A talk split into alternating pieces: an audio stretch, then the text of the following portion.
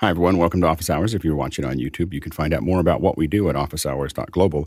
Our first hour is general discussion about digital production, and our second hour is usually something we want to spend a little bit more time on.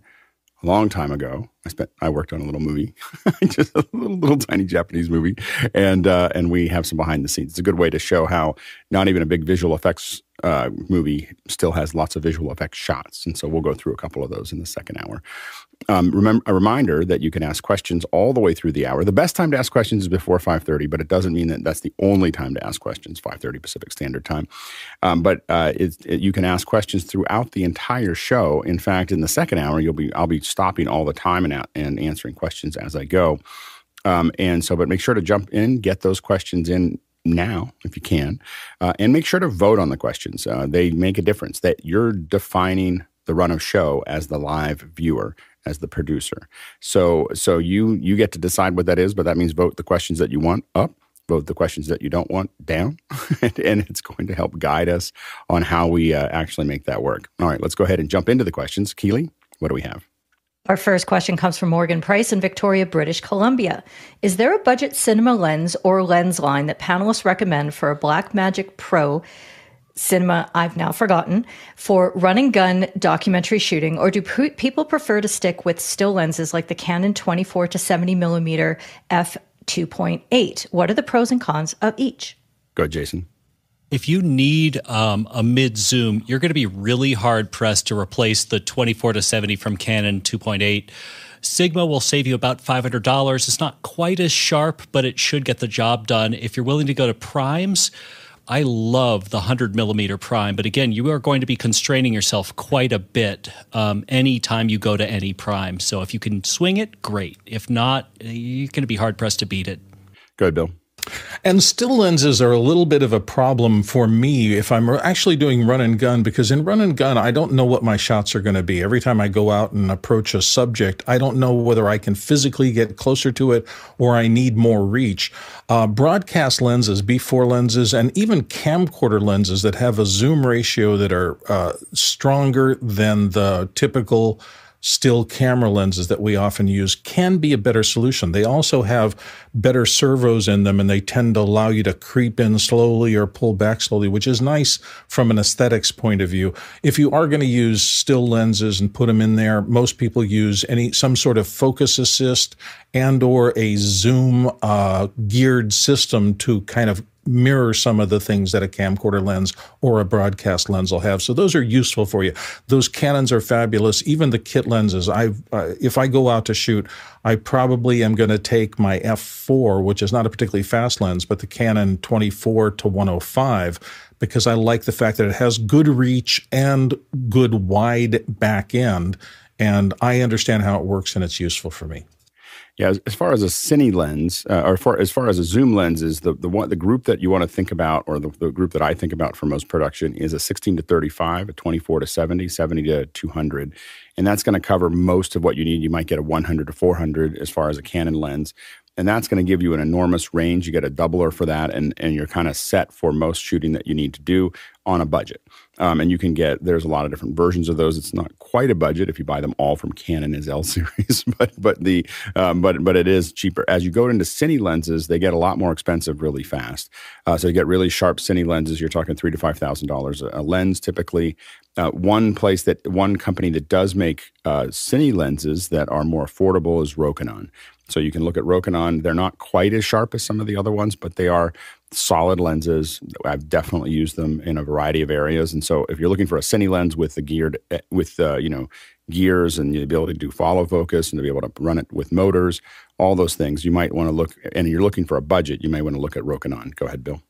Yeah, one more thing I didn't mention was parfocal lenses as opposed to standard uh, still camera lenses. Parfocal lenses maintain their focus through the zoom range. So on a good camera, you'll set a back focus, which is a process. And once you do that, whether you zoom out wide or zoomed in really close on a subject, that subject will stay in focus through the whole process.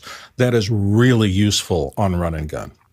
Although a lot of us are, you know, if you're doing run and gun, but if you're doing documentary, a lot of us, you know, a lot of us when we do filmmaking aren't aren't zooming during the shot. so, so usually just remember when you're doing live production, you do that a lot. When you're doing uh, production, when you're doing documentary interviews, so on and so forth.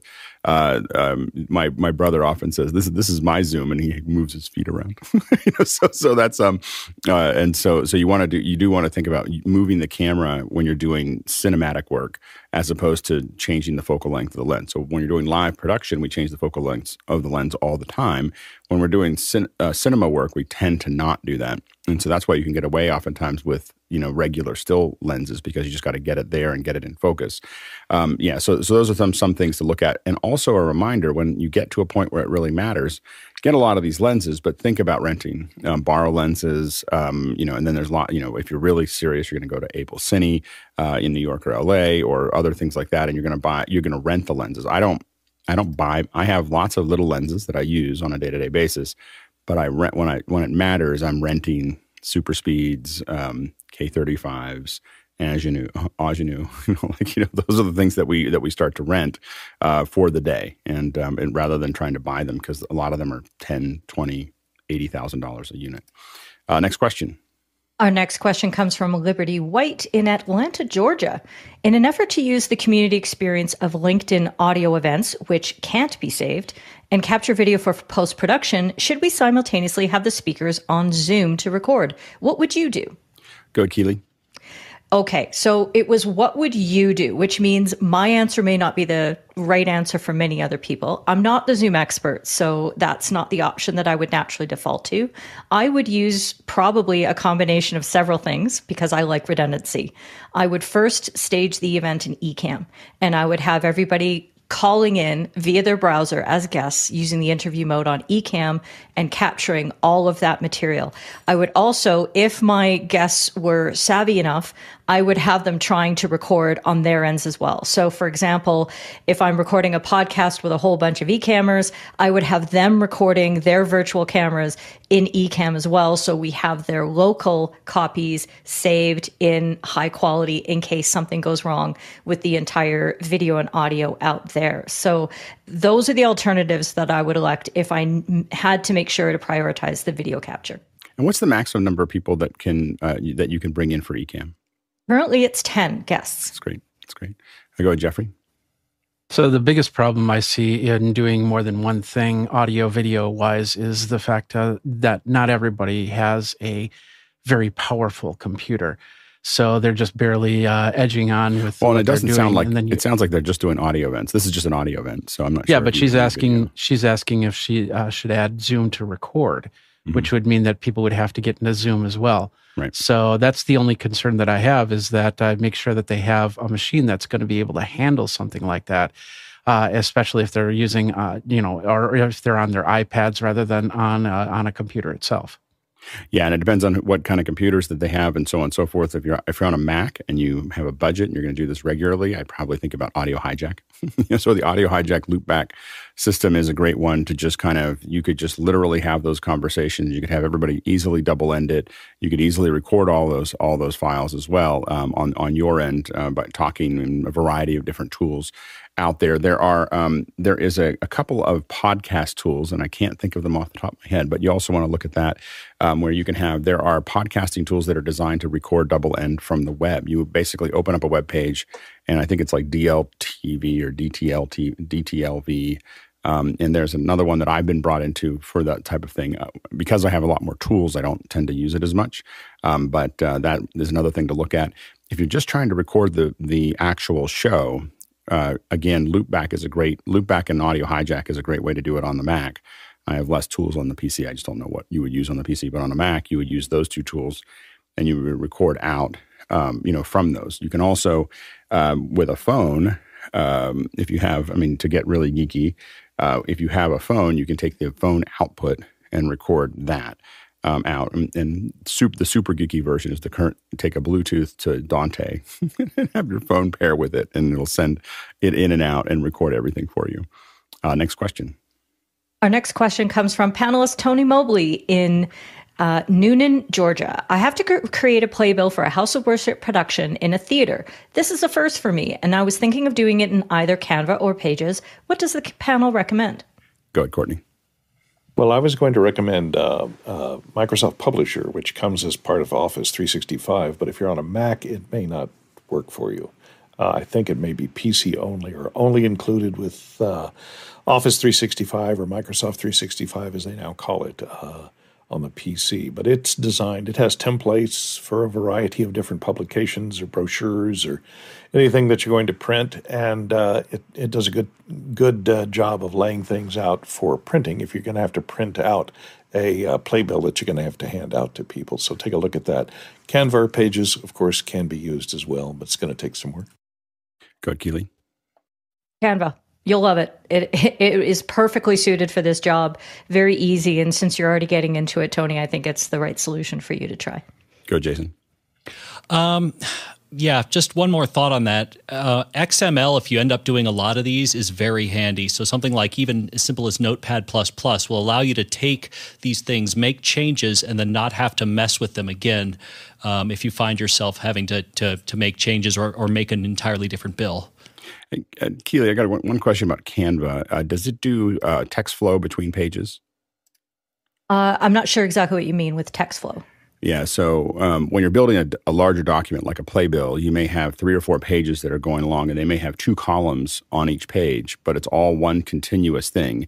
And so what you do is you put it into the first one, and you link those those columns between pages to each other, and the text will just seamlessly flow from one one page to the next.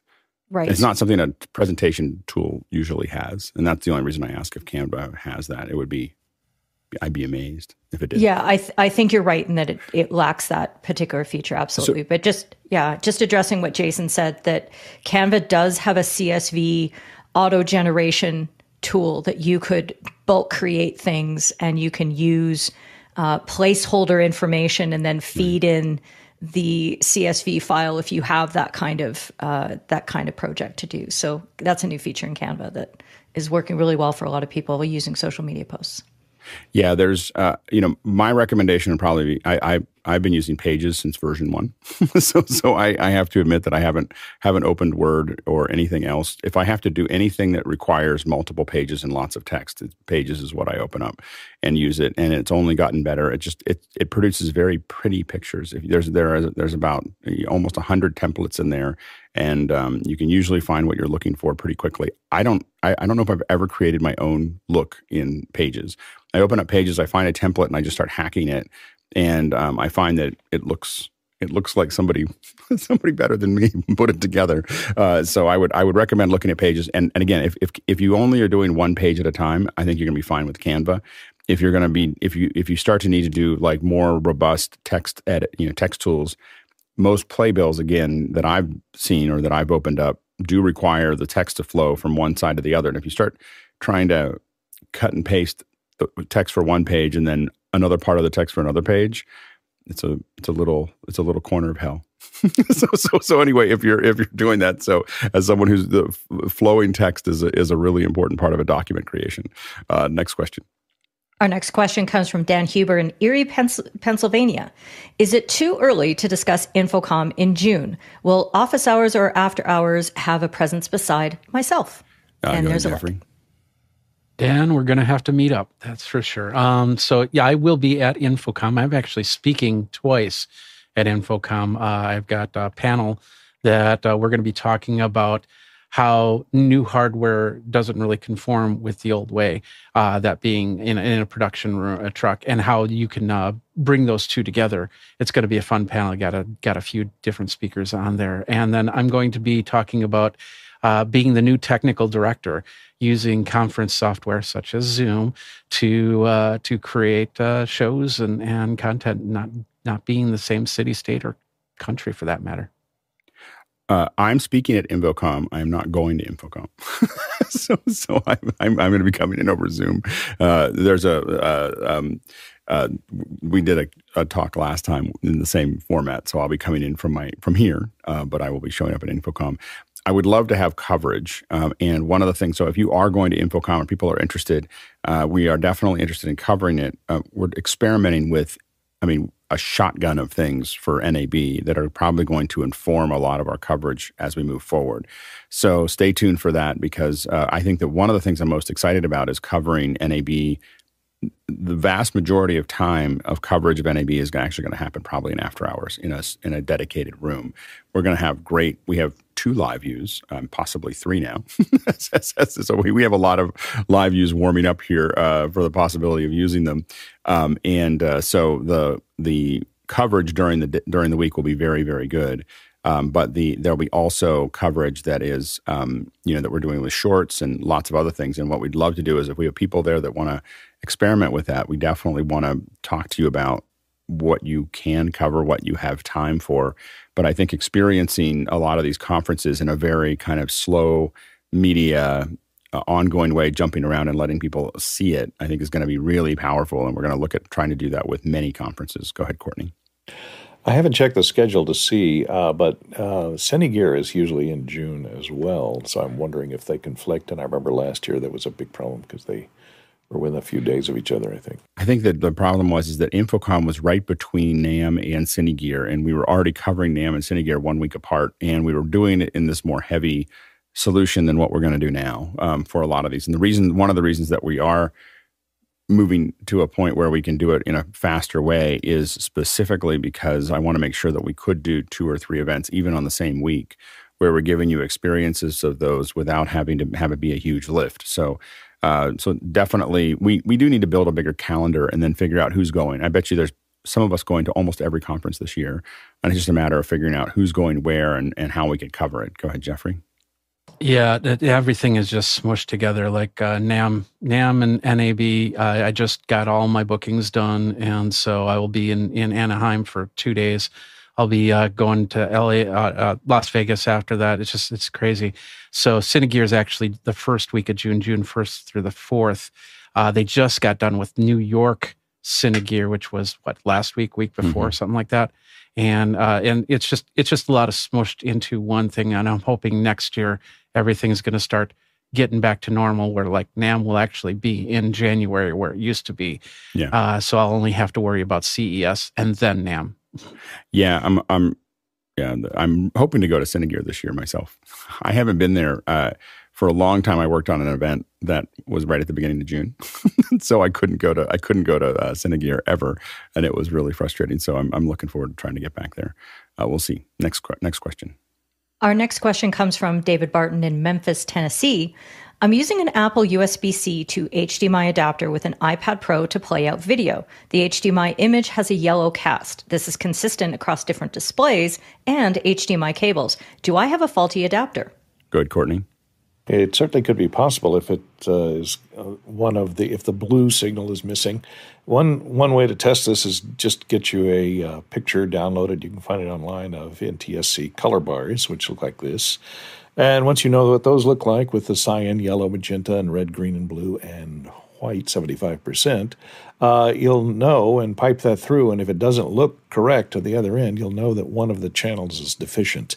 One of the color channels is deficient. So that's one way to tell. A more sophisticated way to tell was get a, a, a scope uh, and look at the uh, color output of it. But uh, the easiest way is just to put up color bars and look at it, and that'll tell you if you've got a bad adapter. Go ahead, Jeffrey. Another thing you can do is you can uh, clean off the adapter, get a little bit of uh, rubbing alcohol, and, and get into there and and just kind of clean off all the little tines and and uh, and see if that makes a difference. But then yeah, other than uh, doing Courtney's way, just go down to the Apple store and get another adapter and see how that works. Next question. Our next question comes from Deborah Woodfork in Washington, D.C.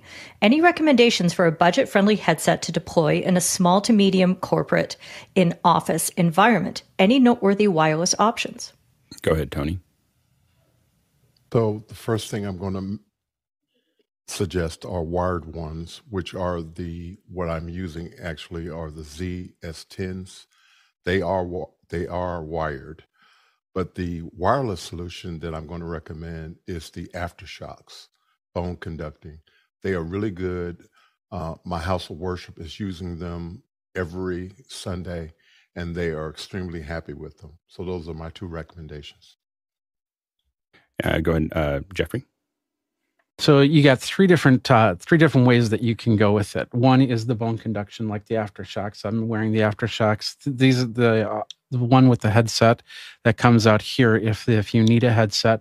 Uh, by doing that, you're actually keeping your ears open for the rest, excuse me, the rest of the office and be able to uh, listen to what's going on. Then you have you know the in-ears. And there's a ton of these you know Linsoul and, and other companies out there.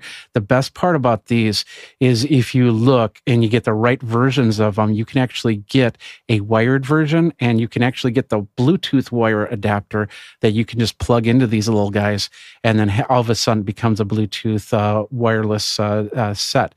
Um, and then of course you have the cans over the ear type uh, headsets that uh, work from there. The brands that I would recommend if you're on the Apple system, use the Apple AirPods. If you're on Samsung or an Android system, I, I like the Samsung uh, uh, headsets uh, a lot. Uh, the Beats are a great uh, set of wireless headsets that you can use. Also, look at a company called Monster. Monster has been making audio headsets, in ears, and headsets for a long time, and the prices on those are relatively inexpensive. I, I wear a set of uh, monster cans, uh, uh, elementals. I don't think they make them anymore. Uh, every time I fly, and they're great. Uh, now they have some that do, I believe, have some noise cancellation to them. And then that's the other thing is, do you need noise cancellation to your headset? So th- these are the things that once you figure that out, then you can probably get a good set of headsets from those options. Yeah, not sure whether you need a headset that has a mic on it or not. Most of the ones that are budget friendly are, are probably not very good. Um, I, a lot of people jump onto shows that I'm on that have those little headsets and they sound very tinty. They're very painful to listen to for a long period of time. I don't know why anyone uses them. like you know, like it's it's just really hard to be on the other side of a call when someone has those those gamer headsets with the little thing that comes up there. It's it's not it's a painful thing to have to, to use. Um, the uh, the Linsouls are something that I've just been super happy with. Uh, I I have lots of them um, that I have in different bags and so on and so forth. Uh, they're they're very inexpensive. The, the less expensive ones, the fifty dollar ones, the twenty five dollar ones sound like they're underwater. The $50 ones sound uh, pretty good. Uh, that's what I'm using right now. And the $130 ones are expen- are, are painful. Like they're, they're too big. like they, there's something, they change the structure of how they go into your ear for me. So, um, so anyway, so it's an interesting puzzle that I, that we, that I, that cost me some money to figure out. so anyway, but um, uh, so I would I would look at those as far as wireless. You can also also of course put them into a transmitter themselves. Uh, next question. Our next question comes from Liberty White in Atlanta, Georgia. LinkedIn audio events are not recorded. It's like Clubhouse. How would you record the audio for the best quality? And there's a link in the chat. Keeley.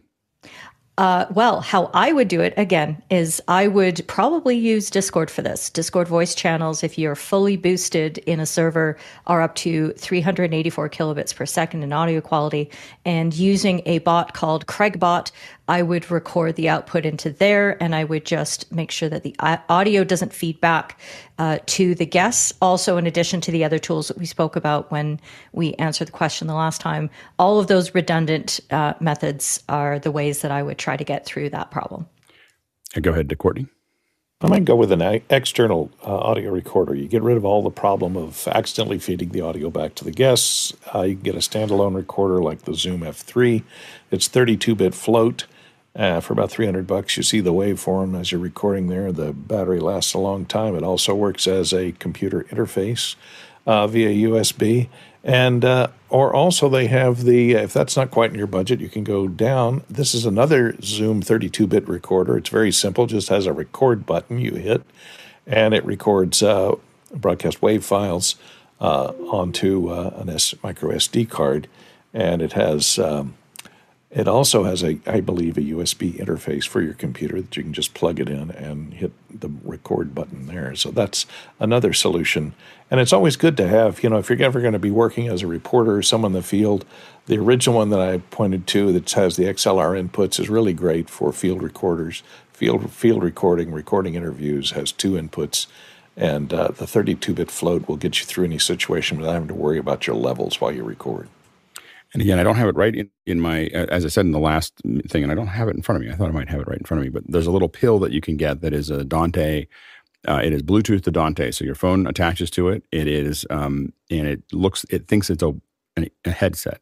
so so it sends the audio from your clubhouse to uh, Dante, and you can take Dante and put it back in. The advantage there is that you can sound a lot better than everybody else because you can now use a, a, studio mic. So so you can use a studio mic if you have something that's going to go into Dante on the other end, which you know, so you can sound really good as well as record both ends of that. You can record yourself separately because it's going to go, it's going in and out of Clubhouse. Um, so if you want to do it that way, also again, if you're using a Mac, I would use Loopback and Audio Hijack. Next question. Our next question comes from Darren Sorello from Dallas, Texas. Many seem to be leaving LastPass for Bitwarden, but what is preventing Bitwarden from being hacked? Bitwarden also has a self hosting option. Does this appeal to anyone on the panel? Go, Jason. I would never self host this. Um, there's no such thing as hack proof software. If you show me a microwave with an operating system, I'll show you a microwave that can be hacked.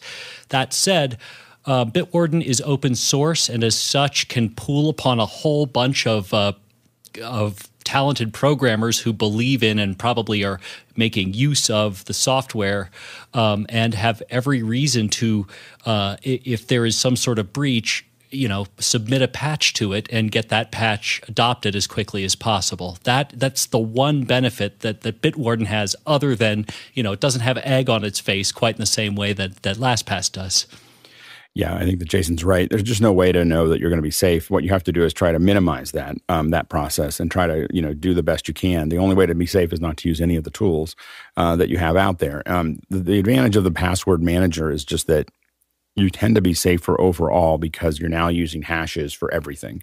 So, you know, everything on an individual basis is randomized. There's no pattern. Um, there's no, you know, bits and pieces there. Um, you can, you know, put a very long password into your Bitwarden and it becomes pretty hard for some, even if someone hacked them to get into it.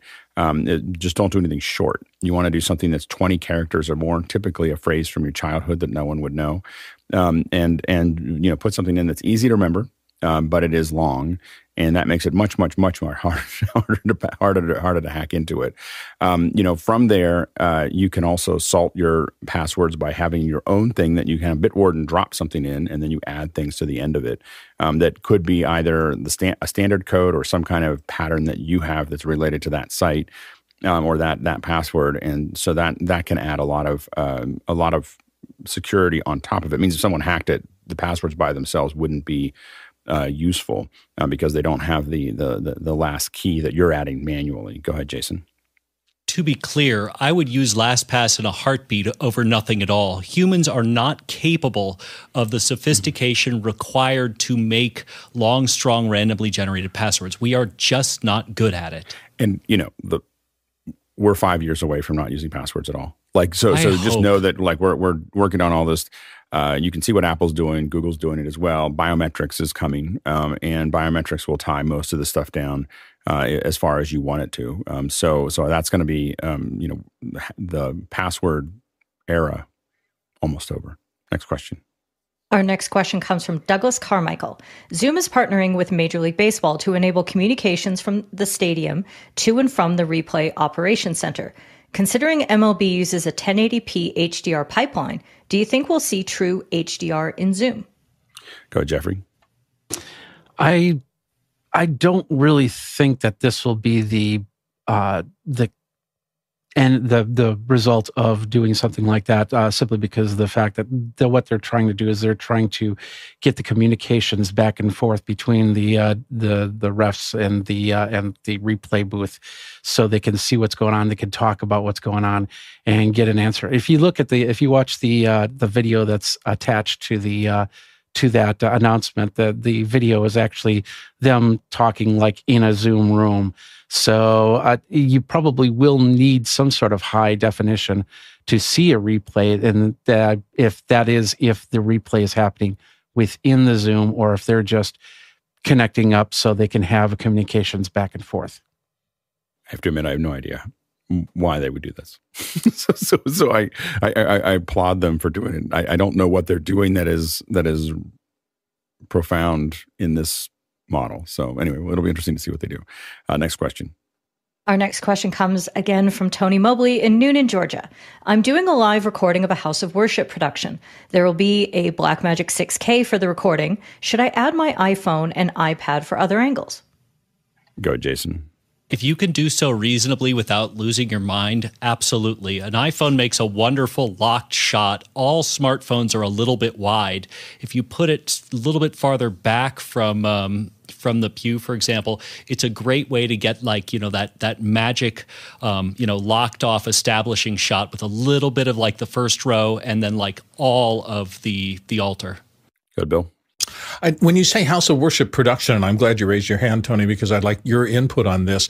Um, you know, that can be anything from a passion play kind of thing to a minister speaking to the congregation. That could be the production. In one of those instances, if it's fixed people speaking at fixed times, um, I would rather have uh, different kinds of cameras that could be adjustable rather than having an iPad or an iPhone as part of that production thing. Now, on the other hand, if it's one of if it's more a theatrical type production, then uh, the ability to get something closer to the action and to move around small eye devices might be really useful. But I think for me, it's going to depend on the shape of the kind of show you're planning on doing. So maybe, Tony, you can help us understand more about that. Good, Tony. So this is this is uh, an actual production, and it's a, a formal play that is actually in a theater. And I'm just going to quickly show you guys the seating chart. Uh, I'm sorry. It's There okay. it is. Oh, there you go. Okay. Okay. All right. So So you have a proscenium stage there. yes, it's a hundred year old theater, and I am totally overwhelmed with the sp- prospect of doing this. And I had asked this question earlier of, of Alex, and he was saying, because I initially I was thinking that we would do a live stream of the actual performance, and we have we've cut it back to we're we're going to do a recording and then edit it later. But it is uh, I'm I'm I'm trying to figure it out because I've been asked to to make it happen. So I'm going to try to make it happen. Yeah. So Yeah, I- think the hard part you're going to have is just getting the colors to match well between um, a, a 6K and the and the phone. Uh, I would use the phone as a master in the in the center, um, and have the phone be the, the actual master of the of the capture, and then because you're going to have more control over the 6K. So if you're going to grab close ups, I would grab them with the 6K up front, off to the side, or if you could get two different you know get two different angles. Maybe use an iPad on the other side, but you're going to find it a lot easier to grab what you need with the 6K and then have the phone just grab the the the master shot of the of the event. Um, I think that's going to be the easiest way to do that. Go ahead, Bill.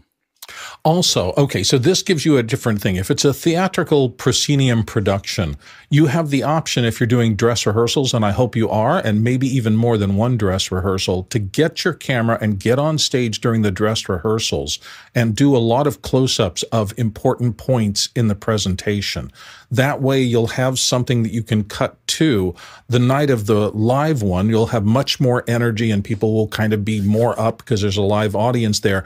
There, the, the wide shot becomes incredibly important to capture all that energy. But if you can shoot the dress rehearsal and maybe even a rehearsal, kind of ask them if they can do two dress rehearsals, that's what I do. I'd look at the structure of the play, see when important things are happening, during those dress rehearsals, I get on stage with the action so people can really see the emotion and what the actors are doing, the presenters are doing, and focus on the most critical parts of the script.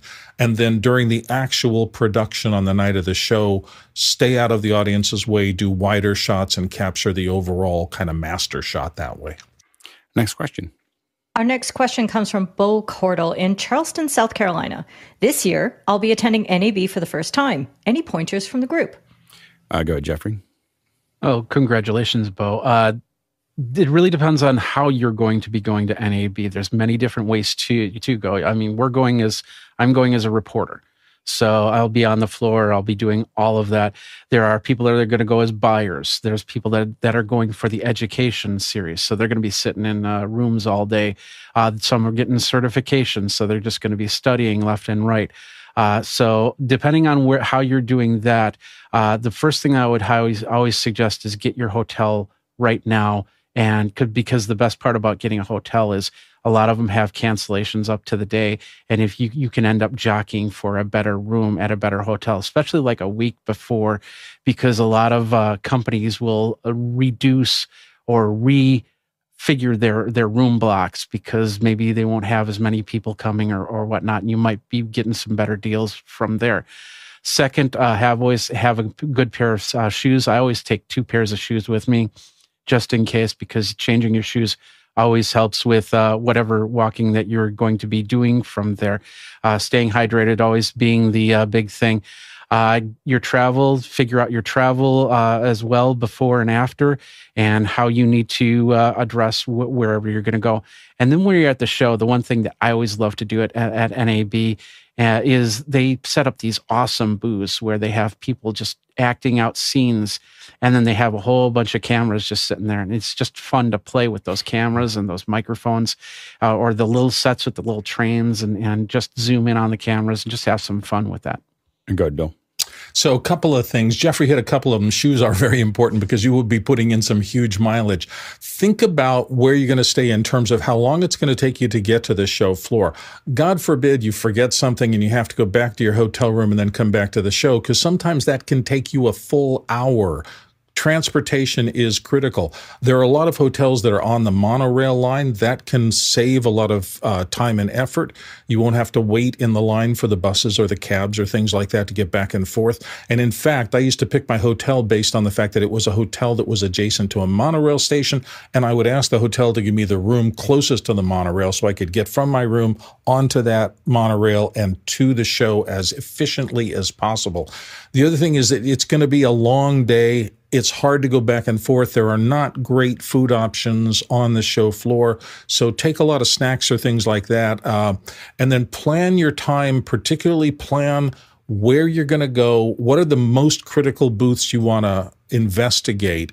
And take the show map that comes in the, the guide at the beginning, or put the app on your phone, even better, and mark the booths you need to go to and figure out a plan of attack so that you're not going, oh gosh, I'm in the North Hall for this thing, but now I have to go to the Central Hall, and then I've got to go back to the North Hall. Those distances are so great, you will wear yourself out. So keep a movement plan for each of the days and who you want to see. I go, Courtney. Yes, having attended every NAB for the last 40 years up until the pandemic hit, I think the most important thing, as Bill mentioned, is comfortable shoes. Get comfortable shoes regardless of how they clash with your wardrobe. Uh, even back in the days where everybody wore a suit, and that was a tip I used to give uh, wear a suit, and people will treat you more as a professional. They, they see someone coming up to the booth wearing a suit, they go, Oh, CEO, executive, person making buying decisions, you know, and they'll give you a lot more attention. These days, it's more business cash.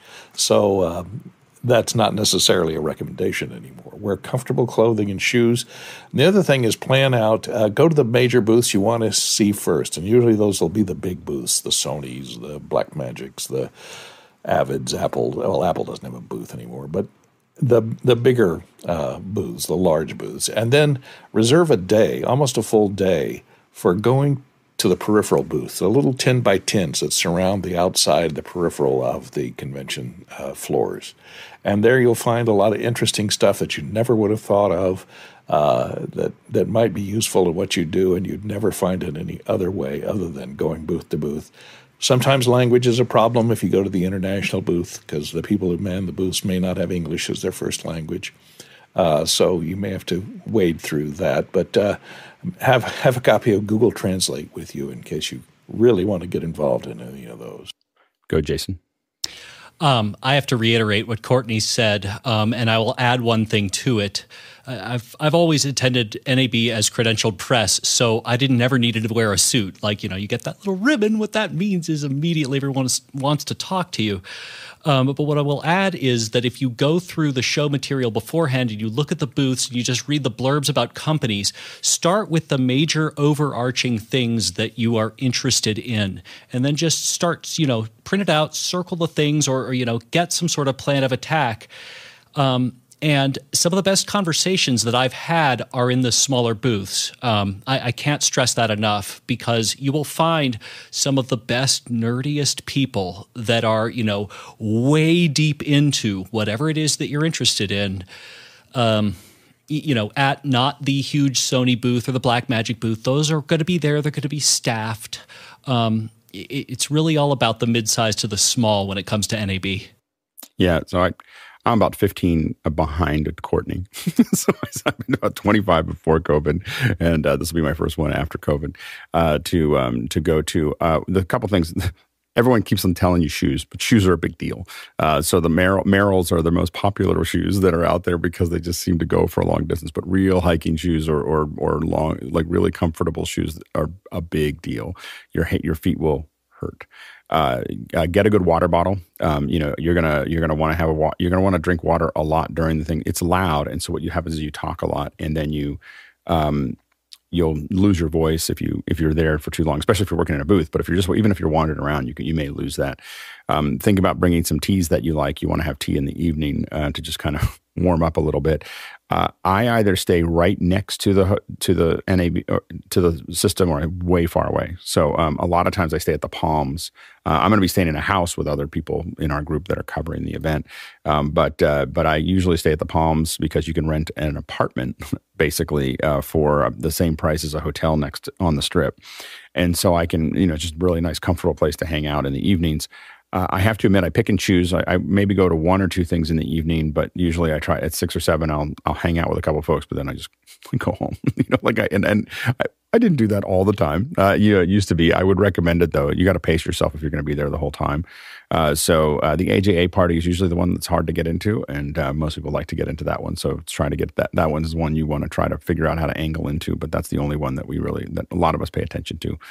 Um, the uh, I would drink as little alcohol as possible and as much water as possible and as much warm things as possible. Those are things that make a big difference. As far as looking at, at the stuff there, I have to admit I'm very whimsical about the whole thing. I wind in the first day, sometimes two days. I just wind through from the North Hall over. Now this I don't know what to do with the new hall, but I used to start at the North Hall and I would just wind my way all the way through the South Hall. Um, if I saw something that I liked, I took pictures or little videos on my phone talking about it. That was were my notes. Like, oh, this is cool. I don't know if I'm coming back. like, like, I don't know if I'm coming back, so I'm just going to cover it. So I'd, I'd, have these. I'd have hundreds of videos of things that I pulled out, and this is with IBC, with CES, with I as I do that wind, it at least gives me notes to go back to. Now, I'm hoping to turn a lot of those into shorts this year that we're going to put up on our site because I because it's usually just it's literally for me, but I'm going to try to do them in a way a little bit more, spend a little more time on them and put them up on on YouTube. But they're my notes of like this is an interesting thing I should remember, um, and um, and I kind of work work through it. I find myself able to in the first day, day and a half, get through the entire um, event uh, wandering through. And I try not to have any rules about what what that's going to look like as I wind through it. I do usually have things that I want to look at. So one year I had satellites, satellite uplinks, and so that's all outside between the north and the central hall. Um, or it's another day I might have uh, cameras, and so I'm looking at a lot of cameras or wireless transmission. So I do know what I'm looking for to, to talk to it. I have to admit, for me, it's taken longer because I know a lot of people at a lot of booths now. Um, one thing not to miss is Sony's LED wall uh, if they do what they've done in the past, uh, they've been showing some stuff that is 120 frame per second, 8K HDR on that screen for the last couple years. It is mind numbing, you know, like, and, and it's, it's, probably the, to me, it's always, I sit there and watch it for like a half an hour because, you know, just, just to see what they're doing there and what's, what's working for me and not try to sit close enough that it covers your aperture so you can feel what it feels like to watch something on a big screen because it, you'll notice that there are certain shots that are very hard to watch. Um, and so I learned from that from that piece there. The Sony booth is also a lot of fun. It's what Jeffrey was talking about with the cameras. You can zoom in and zoom out and look at all the stuff. Blackmagic has a little version of that, but Sony's got the big version to, to look at. Um, yeah, those are some, some, some suggestions. Can I add and, one thing to, uh, as far as shoes are concerned? Like my average day at NAB is 16 miles. So like no joke, wear good shoes. Yeah, I, I think I do. I don't know. I, I don't think I do 16 miles, but I uh, I do about six, 15,000 on on average about 15,000 steps. So I don't know what that equals, but uh, you know, uh, between 10 and 15,000 steps a day. So yeah, it's a lot. Uh, next question. Our next question comes from Alexander Knight in Vancouver, British Columbia. Why is it that a recorded project from my ATEM, my ATEM Mini has a time code starting at very precisely 1136.319 at the start of the file? Makes it difficult to tell how long the entire recording is. Go ahead, Courtney. I'd be surprised if it every file starts with that particular time code number. It's probably just time of day time code, which uh, that's the time of day it was when you hit that record button. And the way that uh, SMPTE timecode is used for synchronizing files. Time of day is the only commonality between the two because if you start a camera at one point and you start another recorder at another point, if the timecode just ran from the point in time in which you started that particular recorder, you couldn't use the timecode to synchronize the two. So the two have to have a common timecode reference, which is usually time of day. Where the ATEM gets its time of day, I'm not sure. Maybe it's coming from the camera. Uh, so if you have a 6K camera plugged in, it may be pulling the time code off the HDMI input off that 6K. And so make sure your 6K is set. If you set your 6K to time of day time code, that will be what it is. And if you want to know what the length of anything is, just bring it up in Finder or in Windows here. You see there's a column here. It says length, and it's in hours, minutes, and seconds right there. So you can tell the length of any video file from the Finder or Windows Explorer.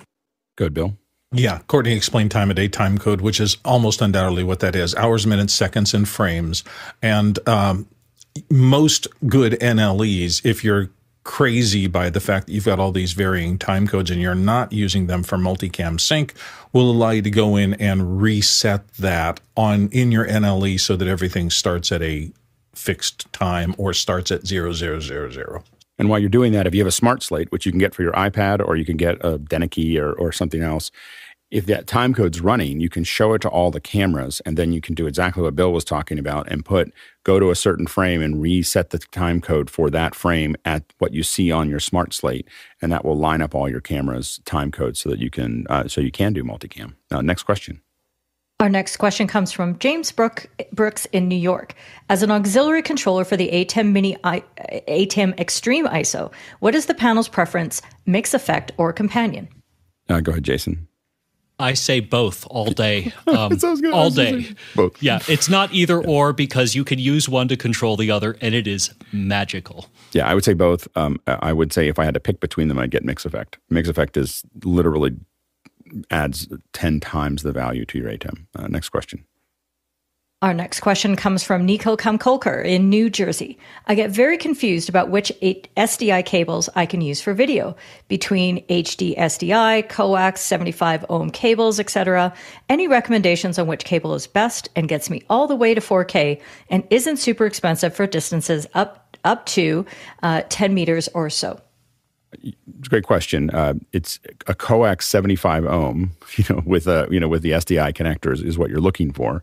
Uh, so that's going to get HDSDI. Um, it, will be HDSDI for anything under three feet. As it gets longer, it depends on the quality of the cable, uh, and you, you, know you're going to look for things that are rated for either 3G, 6G, 12G. If you're if you want it to be 4K, um, then you're looking for 12G rated uh, uh, cable the way to make it cost effective is to learn how to make your own cables. You can get little things that will do it by hand, uh, but if you're starting to buy them at 10 meters, the, getting good cable is expensive.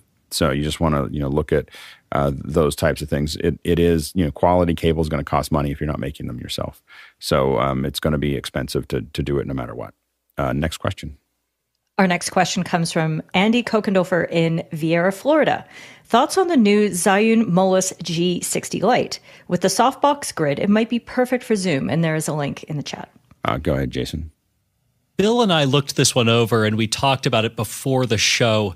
Um, our main issue is that we're not quite sure who it's for and th- that it's not really clear whether or not you're going to get a substantial amount of noise off of this. Um, Bill, do you want to back me up here? Yeah, you know, we were trying to figure out is this aimed for uh, continuous light uh, video people? Is it is it still photographers? It seems like it has a good little bit of power. It's a chip on board with one of the large chips now, which can put out a lot of light. We worry about heat with those, and we worry about noise if they have a fan system to keep it cool. We do not know that either of those things are in play because neither of us have seen or used this, but those are factors there. It also has a very weird thing. It's got a semi Bowens mount. And by that, Bowens is a photography giant that was huge for a long time. They crashed and burned about five years, seven years ago. Uh, but Bowens mounts are typical out there. There are tons of light modifiers for it. I thought at first it had a Bowens mount, but it doesn't. It has a kind of a negative Bowens mount, but they do have an adapter that goes on the front of those that will allow you to use all those zillions of Bowens light accessories. So it's kind of halfway between being what a photographer or videographer might use that expect those kind of professional mounts and what somebody who doesn't use them needs. So it's kind of floating in the middle there somewhere. Next question. Our next question comes from Paul Terry Wallace in Austin, Texas. A landmark study commissioned by NASA shows how most children are born creative geniuses, but then lose their talents over time in the educational system. Comments, please. Go ahead, Courtney. I guess they're looking for some four month old rocket scientists over there. Um, I think one of the worst ways to quench the thirst for knowledge is with a boring uh, presentation by a lecturer to a whole group of people who's traveling at a, the learning rate of that particular teacher and not necessarily the learning rate of the individual students. So I think the best way is once you get past the basics of teaching them how to read and uh, you know uh, how to speak and uh, the the fundamentals, reading, writing, and arithmetic, then you just have to spark their interest in a specific subject and there are tons of tools available to the modern day students. I mean, I grew up in a world where we didn't have the internet. We had to go to the library and do research on our own and find the magazines that uh, you know had that information in it, uh, and do that research ourselves. For those of us that wanted to learn about a specific subject, these days the world is literally at their fingertips once they learn how to use uh, read, write, and use a computer. So. Uh, I think uh, learning at your own rate is the best way to go. Good, Jason. Though I haven't read this study specifically, I take issue with the framing here. Um, if all children are born creative geniuses, then by definition, that's what children are. And in this case, the number of synapses um, that a two year old has is more than most people on this panel. And I'm, I'm like, I'm not joking. Um, and it's because children are designed to to hit the ground running and to be in um, to be very quickly adaptable to just about anything. They assume nothing.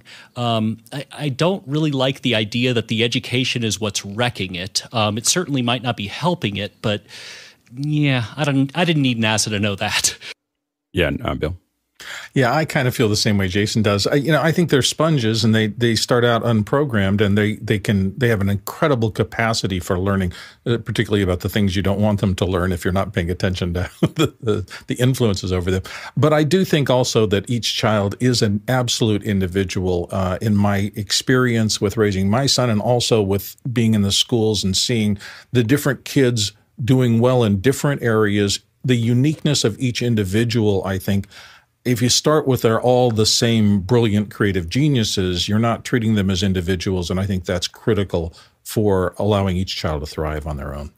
Yeah, th- this paper has been bouncing around uh, my my networks uh, for the last couple days, and uh, so I asked my daughter, who's 14 years old, and and uh, she is uh, very creative, as well as uh, as well as you know, her average across all of her classes is probably 100%, 101%, something in that range. like she, she, she's a very high performer and very creative. And she just went off, you know, she just went off about school. Um, you know, so it's just not someone who's having trouble, but someone who just felt like she's like, this is just, you know, it's just so much stuff I don't, you know, so much stuff I don't need, you know, and so much stuff that I have to fit into a tiny little box, and so much stuff that I have to listen to, and so so listening to someone who's who is good at it, just have this like not this isn't working at all was really interesting to to hear from her talking about that of you know how, I don't know how you're supposed to be creative when there's a very small number of things that you you get to do and you have to do write a bunch of things you don't care about and you do you know like all these other things and so so it was it's interesting. I think that the nature of school is most likely going to change. I think that what we think of right now as a generalized public school system has probably got less than 10 years left.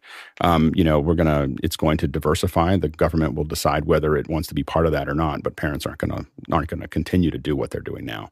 Um, you know, and so the, the, and it's just because when you look at G, Chat GPT, when you look at a lot of the other things that are happening, what's most important is for students to be creative. And to do that, we have to get rid of all of the stuff outside of reading, writing, arithmetic. They have to be able to read well. They have to be able to create. They have to be able to problem solve. Those are really, you know, and they have to have some basic math. But that's what they have to have. then they have to be allowed, given much more time to to figure out what they're what they care about and how to express that. Because otherwise, we're going to pump out you know students that don't have a job. And so uh, and will never have a job. Like this is what's about to happen here. And so we just need to be very careful of people have to individualize. They have to be able to do that. And right now i don't have any confidence that the current education system in most countries this isn't just the united states in most countries is, is, is able to adapt to that need. And i think that the result is going to be um, just a lot of disruption over the next decade in education because um, they have the schools have to change or they're going to just disappear. You know, parents will pay. You know, I I had a Uber driver driving Uber and she works in a school system so that her kids could go to an online school instead of the school. like, you know, like, and she worked there. Um, so, so that is the, and, but the reason she's doing Uber and she could afford it because online school is a lot less expensive than in person. And this is after COVID. This was like, she's got into it in COVID and just never went back. And I think COVID created some kind of rift of, of something for parents that's never going to be able to be sewn back up again. Um, next question. Tony Mobley is back with this. A friend is lending the Blackmagic 6K for the House of Worship production. Should I try to rent another one for production and scrap the iOS devices? I go, Bill. Yeah, I always think of cameras a little bit like pianos. You know, it's not the thing itself; it's can you play it, or maybe a synthesizer is a better thing. It, you know, you could get another 6K and get another operator and kind of put it in auto mode the same way you can. A lot of the small synthesizers have "play me a song," but the success or failure of using these tools really comes down to the operator of the tool. Um, it will help you in terms of the fact that you will have, if you have one, a second one that is similar and can be set up similar. So in edit, the footage is going to be exactly the same in terms of data rate and everything else. It won't be try, like trying to mix the iPhone with the Blackmagic 6K and seeing a tremendous difference there. But at heart, it's really about planning out the production and deciding what you're going to shoot when the story that you're going to come up with is more important than the technology to capture it. Next question. Our next question is from Douglas Carmichael. ARRI is marketing the Amira Live camera system. How much crossover is there between the cinema and the live production camera market? And there's a link in chat. It's shrinking. You know, so I work in I work with uh, full frame and Super 35 sensors for most of my live production, and that's what you know. And, and I'm using cinema cameras. I'm using ARRIs. I'm using Venice's, Blackmagic, Sony's. You know, um, the Sony FR7 we're using for a lot of things, and so the, those two worlds are blending ver- together very quickly. And I expect to see a lot more of that because you just want it to you want it to look cinematic. You know, as you do those things, and having that short depth of field, um, the kind of lighting we're using, all of those things are starting to adjust. Oops, sorry. Next question. Our next question is from Paul Terry Wallace in Austin, Texas. What do you think of Nitro and all the new themes on Discord? Do you find these appealing and or useful? Next question. Sorry. I'm sorry, not next, next question. Keeley. Keeley. Sorry. I hit the wrong okay. thing. I'm confused because my my I have a key that's doing something crazy. Stamp. Go ahead. It's super fun. Okay, so back to the Nitro question and the new themes that Discord has just rolled out. Um, Here's the good news. If you don't find them appealing or useful, you don't have to use them. And what Discord's doing here is seeing that there is a market out there for certain bots. There's a there's a bot called uh, Better Discord that you can use to radically change how Discord looks and performs. It's a bit of an underground thing. It technically in many ways breaks the terms of service. So it's one of those sort of black market things out on the side that the the real discord nerds use. But uh, I I haven't found the need, even though I live in Discord every day, to try to manipulate my visual look that much. I've applied a gradient theme to see if I like it, but it right now it distracts me from what it is that I'm trying to do, and I think that's probably going to be pretty similar for a lot of people who are hardcore Discord users for real, you know, business purposes. But hey, to each their own. Uh, next question. Our next question comes again from Douglas Carmichael. Would there be any standalone software for Mac OS that has similar capabilities to Zoom avatars? I'd want to be able to route my avatar into Mimo Live. Um, avatar. We're talking about. Oh man, I wouldn't. standalone software. That you, what what you could do is uh, you can get video output actually from your iPhone and use your your Memoji uh, and actually get that in there. It takes a little bit of little bit of thinking to get that done, but you can use the Memoji and and H, and Lightning to HDMI to get it out there. So that might be one way to kind of approach that. Let's go to the next question. Paul Terry Wallace from Austin, Texas is back. Which of these TV shows has the best production values, as well as audio and video quality? Ted Lasso, The Mandalorian, or Picard? Go ahead, Courtney. They're probably all shot on Arri Alexas, but um, I for video quality, I, I think I would lean toward those that have a little more creative input. Uh, you know, Ted Lasso is reality. You know, there's not a lot of CGI in Ted Lasso.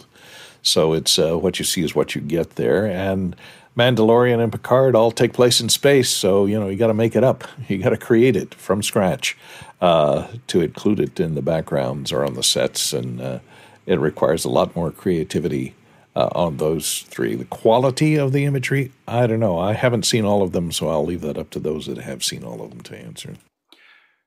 All right. We are now jumping into the sec- second hour. Before we do that, I, I will explain what just happened here. Um, the screensaver turned on on my on my keyer on the keying. So I have a I have an iMac that does keying, and screensaver turned on. And I will say the reason the screensaver turned on is because I cannot find where to turn the screensaver off on the on Ventura because they've rearranged all of the control panels. It is the worst disaster ever. Like whoever, like Apple, I love I love you, but if you're listening the new control panels are the worst idea you've ever had. like it is, it is just a disaster. you can't control the length, the time of the screensaver in the screensaver preference. like you know, so so like you know, whoever the idiot was who thought that that was a good idea should be fired, like literally fired. You know, for that. Like it's just, oh my gosh, I I Ventura, I'm just going to say one thing. Ventura is literally the worst operating system Apple has ever released. Anyway, like it's just, they rearranged all this stuff that, that did need to be rearranged and it's horrible. It is horrible. After, after six months, I can say it's not just because I'm not used to it. It was a horrible, it's a horrible update. okay. All right. Okay. I'm over it. I'm just so frustrated. I'll give you a terminal day. command, Alex. We'll, we'll oh kill that. gosh. Every day. It's like, why did you do that? Anyway. So, all right. Okay. Now I'm over it. just such, so, such bad software. All right now we're going into the second hour. so, uh, uh, so now we're going into the second hour, and uh, and we're going to be talking about um, this. So, I'll give you a little background, and again, ask questions as I talk through these things. Uh, I'm going to keep on stopping. I'm going to be looking for questions that are popping up because I'm going through a lot of different shots, and so feel free to ask those questions. This this presentation can last a solid 30 minutes. I don't know if we'll get to all of it, uh, um, or or it can last 10 minutes of no one asks anything. So um, as you look at it, um, just take a look at that. As uh, um, what the background was is that I the, a friend of mine was working on this uh, on this movie, and it was a little very low budget. I think it's about a million and a half budget or a million dollar budget or something like that. And it changed throughout the show because the exchange rate between U.S. dollars and, and, and, Jap- and Japanese yen changed dramatically while we were working on the movie. So there was a lot of chaos um, in that in that area. But the the main thing is is that uh, uh, this was this was all shot in uh, around Tokyo. Um, and I spent six weeks in Tokyo to help, you know, to help out on this. It was kind of a fun.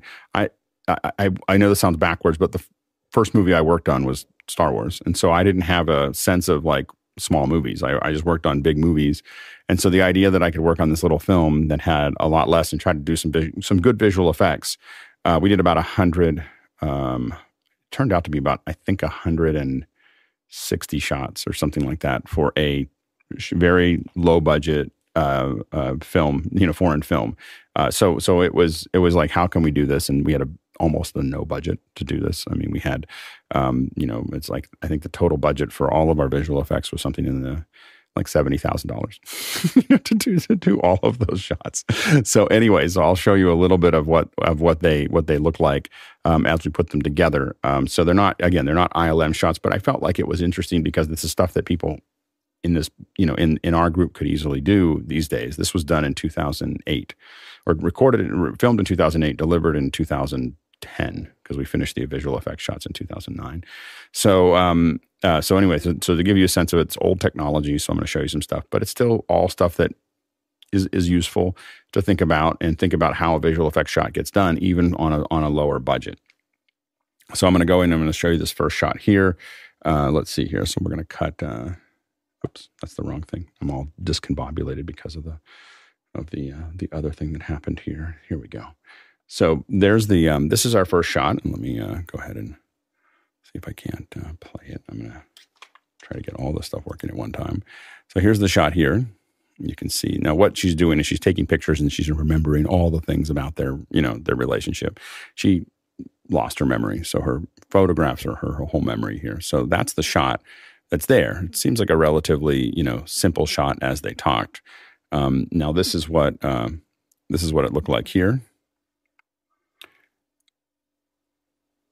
So this is the actual shot here, and um, so a couple things. So this is the track that we used here.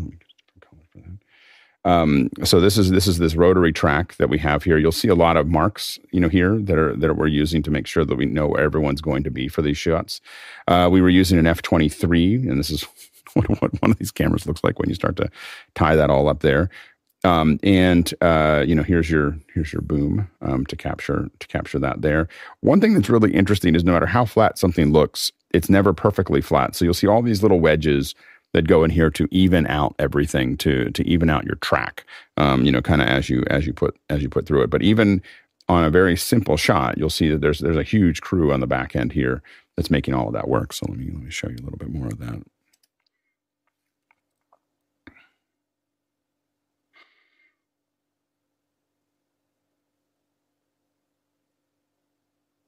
So, and, and everybody, of course, has what they're talking about in the background and all the other bits and pieces. So that's what the shot looked like when we actually recorded it. Um, let's jump into here's the here's the match move. All right, so what's happening here? I back up just a little bit here, you'll see this. So this was actually done by uh, our own Nick Jushishin. So Nick, who who uh, who is um, who comes on every once in a while, did, did did this motion capture. So what he's looking for here, here, up here are points of contrast, things that are in the background that we know of. There's a planar track here. Um, these are to see. A lot of times he puts these planes up to just see if they're sliding. So you put them up against things so that you can see if things are sliding there. Um, and he's he's actually uh, tracking these markers. So you'll see that there's these tracking points. This was done, I believe, in Matchmover. Uh, this is a company called RealViz that now belongs to Autodesk. So you can see you know, like for instance, he's grabbing onto points of reference here and he's looking for things that he can track and then some geometries that, that he can see if it's again sliding, you know, across that system. So that's what that um, that's what that looks like there. Um, anyway, so let's see. Um, here's now the next step is rotoscoping, and we had an, another. So Nick was part of part of PixelCorps team, and this is another PixelCorps team called Boundary Effects that did, did all of our rotoscoping. And um, and so what you look at here is you have to draw a line around the person every single frame. So you know basically, and the things you want to look at when you look at the next piece is like the hair, um, you know, all the little pieces of separating it out. There's so there's no green screen here. This is actually rotoscoping, and it is very time consuming. And uh, AI is still working on it, but hasn't figured out how to do it yet. So there's people there uh, that are um, that are have to draw that line around every single person. Most of this is done now in, in India and Philippines, uh, but managed usually by people who did it for years here in the United States. So here's the, um, now you'll wonder why her head popped away. The reason that her head disappeared here is specifically because it's really expensive to do the to do rotoscoping and if she's not in front of anything you need to comp you just don't even bother. So you literally it's, it's useful to know the shot. If you just blindly roto everything eh, without knowing what your shot is you're rotoing a lot of things that you may not need. So a lot of times we only roto what what we need for this because it's um, it's very very time consuming um, to actually make that work. So here you can see the the shot here. So you'll see her head pop because it's it's it's being it's popping in where it's important as opposed to uh, every every moment there. Um, so a lot of times you'll reduce. Uh, you'll either skip areas or not. You'll see, you'll see that they don't have the same resolution, and that's mostly to deal with it. But when you deal with like, for instance, when you think about rotoscoping here, stuff like this is really hard. you know, so um, this is the um, this is the stuff that that is the most difficult. Um, you know, in that you know in that process. So um, uh, anyway, so let's go to the next. Uh, next question, next um, next slide here. And here's the shot again. Now you've seen kind of how what it took to build it. And again, when you watch a visual effect shot on a on a feature film, that'll be it will be all of the uh, it, it, it's you know just think about that for every shot that you see here. Now here's a, here's a simple shot. He's at he's in Santa Monica. He's thinking. He's uh, he's uh, feeling a little frustrated. Uh, so this is the this is our shot here. Now, of course, this is a shot in Japan. Uh, we couldn't do that, so this was this is the shot of him uh, in front of the green screen. Now, a couple things when you look at the green screen that we we have here. So, uh, one of the things here is that you'll notice that this is very even. So if we um, if we look at at you know what we have here, uh, the change of the green screen from top to bottom and across the side is is very consistent, or very little of it. That makes it a lot easier for us to key. So especially if you don't see people's feet, which make, is really hard to handle. But if you got a close up like this, a lot of production companies will not bother because they're not the ones doing the key. I had the I was managing the shots and I knew that I had to do the key and I knew I didn't have very much money to do it. So I was very specific about how they they were going to get this done because this is this is the thing with their labor was not part of my budget of getting this key perfect, but my labor was going to be affected by not having the key perfect. So, so I was very picky, and what was key was is I did this kind of compositing on site. So I actually was there doing a live composite with conduit able to see it while they were shooting it and know that I had the shot before they walked away because there's no way I was going to otherwise be able to do it. Now, what's important is you'll see a little bit of vignetting out here. That's not as important as it would seem. So the main thing is, is that what we do is we build a garbage matte. So we pull the key and then we do a max. And what we end up with is something that, that will go around the person like this and and through here like this. Because what we've done is we've we've taken the edge, we do a hard key here, and then by using a, a max filter, we move it out, um, or uh, we move that key out, and we create what we call a procedural garbage matte. Then the the next thing we do is we do the same thing. We take that this key here, and we um, we build an internal matte here like this, and this is a procedural core matte. So all of this will be not something we have to deal with, and all of this, uh, all of this will not be something we have to deal with here either. So so in in so we only have to worry at that point when we do that. It's just this area here that we're keying. So that's where being consistent is the most important is to keep that consistent as we go through that. And that's going to make it a lot easier for us to get this detail here. And oftentimes we also will end up doing what we call divide and conquer. For instance, this is all easy to, to key. What's really hard to key, um, if we go back to this, so the if we if we look at this, if we look at this here, this part here, and even up to here, is easy to key. The hardest part to key is this part right here because that's all the hair and that's the thing that we're going to notice. And so oftentimes we'll build a key that is just this area and then we'll key the rest of it because it's relatively easy to key.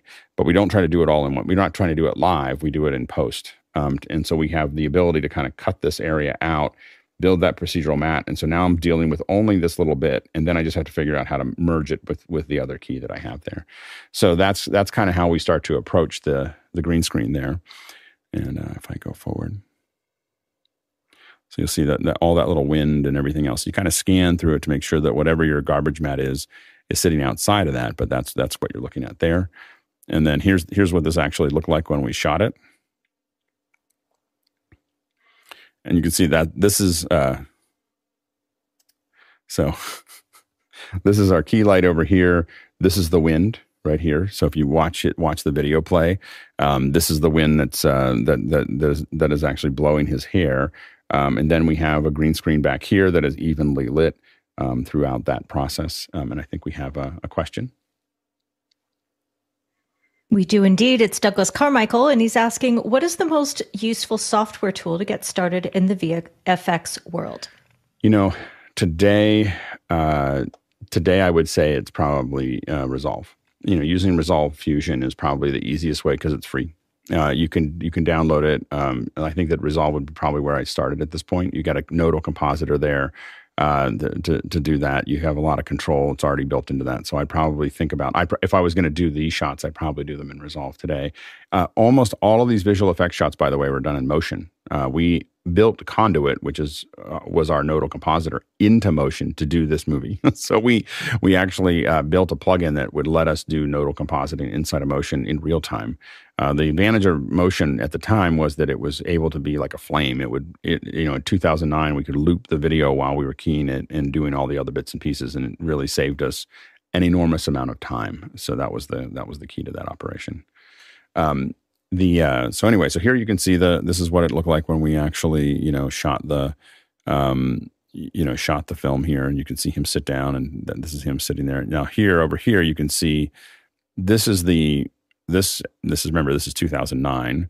Um, but what you can see here is me doing the live composite. So this is conduit here, and this is just a laptop. This was a I don't know, you know, whatever, 17 inch laptop at the time. Uh, we were using this this high tech AJA um, uh, box as our interface, and so we were getting uncompressed in here. And actually, you can see that background. It's a little it's a little blown out, but you can see the background. So I was doing the actual key um, in on set while we were shooting, so that I knew that I was going to get a good key. And the director came over at one point and said, "Is the key for post going to look as good as this live key? And I was like, yeah, it's to look as good. it's just to look at least as good as the live key. So, um, but that was the key is to is the key literally um, to making sure that that worked. So being able to key it on set makes a big difference because you can you just know it's going to work. Here's our background plate. Um, that we shot. We stole this, what we call stealing. We ran down on the beach in Santa Monica and set up a F 23 and shot some footage.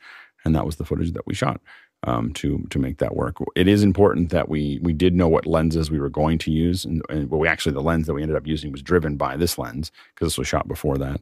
Um, and uh, so we, we we did use the, the same lenses. That that's really important. A- lens angle, position, everything is really important to making sure everything fits together.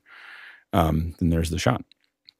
The um, there is a little bit of a uh, a little bit of camera motion there um, that you can see us kind of moving around um, there to kind of give it some st- stuff. This was uh, not the final shot. This was a, a, rougher shot that we ended up just kind of. Um, this was kind of a test. It didn't move, end up moving in the final shot quite as much as it does here. Um, here's another shot where the two of them are in Santa Monica, um, and they're they're talking. The problem is, is that we had a really hard time with the schedule. Not only were they in Japan, but they were not. Uh, they were their schedules didn't line up with the actors, and so here his our male actor with his, with our female actress stand in. So she's making sure that she's not quite in frame, but she does all the lines with him and talks to him there. Here is our female actress, uh, our actor, and um, the, a male stand in. And then she comes up and uh, has the conversation with him. Um, so they go back and forth. Now, here are the two of them. This is where they've been keyed, a little bit of roto, and then brought into the same frame together. And here is the background shot that we that we had there. Here are the here are the two of them uh, recombined or re uh, uh, brought back together here um, for uh, for this actual shot here to to to kind of keep them all in one one place. Uh, yeah, we got another question. Yes, this question is from Nikhil Kumkulker from New Jersey. I'm using Ultimatte 12 HD to get real time compositing happening in conjunction with Unreal Engine. Would you take that route these days or continue with the VFX pipeline as it's traditionally done? Well, I would, I would, I guess what I would say is that I would do both. So I would absolutely use an Ultimatte. We actually, uh, I had the Ultimatte 11, which was a lot more expensive than the 12, um, and uh, and we used it on set uh, after Conduit was no longer a, a, thing. We just didn't, we never made enough money to keep it going. So we, uh, for you know, it was, it was, a public app that we just couldn't, it just wasn't selling enough. So we ended up going back to Ultimatte to do these, and it, I will say Ultimatte was not as good as Conduit. doesn't doesn't have as much control, uh, uh, and, and, actually our key was actually better in Conduit. Um, but uh, but it was it's much simpler. Um, but what you want to do is you're going to use that to preview uh, what you're doing, not so much. Um, uh, you're not going to use that as your as your final output. Go ahead, Corny. Courtney. Yeah, on that last. Uh, call me corny. I know. on that last demonstration that you showed, did you have to match move the background first and use that as your camera tracking for the foreground stuff to move them around to match the move of the background. You know, I grabbed the these plates. wasn't static. The, the, the background actually was static, so all the oh, movement okay. there is added later to both of them because it, it does sell the shot a little. The, the, the belief was it you know it sells the shot just a little bit to have uh, to have a little bit of motion there, um, and uh, and so by moving it all together, it did create a little bit more of a the impression that there was some it, it, ties them together. It's a little trick. Again, I'm looking back on it. I think we did uh, many of these very very quickly, and the motion's okay. Um, it's not the, mo- the the camera shake that we added there was not our best work. so anyway, so uh, anyway, next uh, here's here's the next question here. So here's a shot uh, in um, of them talking in the car, um, and uh, what you're going to see here is this is how you can do it. this is how it's been done before. You put a bunch of cameras on the car. Uh, we didn't have the budget for something like that. Uh, you have to get a lot more permits and everything else. Uh, and so this is how we shot it here. Um, so this is the um, this is the in front of a green screen. Here's what it looked like. Oh, it's not screen share. Yeah. Oh, sorry. Hold on. Let me back up.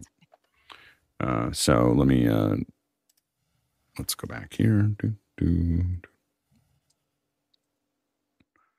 There we go.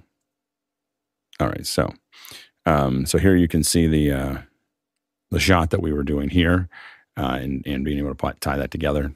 Or this is what we're this is the the shot we have here, which looks pretty good. Uh, it's funny. A friend of mine, uh, Mike Seymour, always said he measures movies by uh, the quality of their car shots because did they spend did they all all the way down to the last detail? Did they spend the effort to make it look good? And so we tried to make these look as good as we could um, you know, with the, with the fine detail. Um, this is the way you could do it. This is the way that it, you can attach a bunch of things to the side of a car and shoot it. Uh, but this is what we did. So here you can see the green screen that we have shot here. Um, here you can see an example. I'm not sure if this is exactly the shot here. This is the behind the scenes of what a lot of these look like. Passing lights. This is passing lights there. It's a very popular uh, way to do this. Um, and uh, so you have your key lights. Again, we have a big green screen that's um, that's getting us our shots here. And so this is kind of an example of how we shot this one. I don't think it was exactly this shot, but it was a similar shot to this one. And um, and here you can see the background plate. So we literally drove around Tokyo with a with a uh, I think it was a minivan that we opened up and stuck. Uh, I think we opened up the window and stuck the uh, F twenty three out the back of it. But we had an idea of what angles we needed, so that was the background plate that we grabbed there. And uh, here's another. This is the up up angle to reflect off of the front window. So you have you have the back angle that's capturing the um, that's capturing behind them, but you needed something to go across the front of the window as well because you're kind of trying to create the illusion that you're shooting from the outside.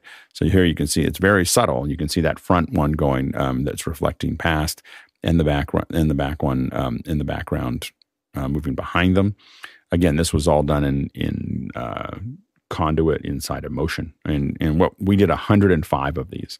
And the thing is, is that we would not have been able to do them on budget or time without motion because we had this compositor built into it, and you know, conduit was all there, and it was all kind of because we shot a lot of them. It was all uh, fairly cookie cutter. You apply the plugin and then you tweak it just a little bit, and then you you export it. so it was it was you know grab the plate, background plate, grab the fore, foreground plate. We were able to churn these out. I think we had an intern that we were paying. I think you know ten bucks an hour or something to do these. And I think he did all of them in two weeks. Um, so, so that was the, uh, he just sat there and, and Kevin worked out the composite and made it so that he got that one right. The intern went through and got all of the shots done. Kevin went back through and tweaked, made fine tweaks to them, and I think in about two weeks we got them all all out the door.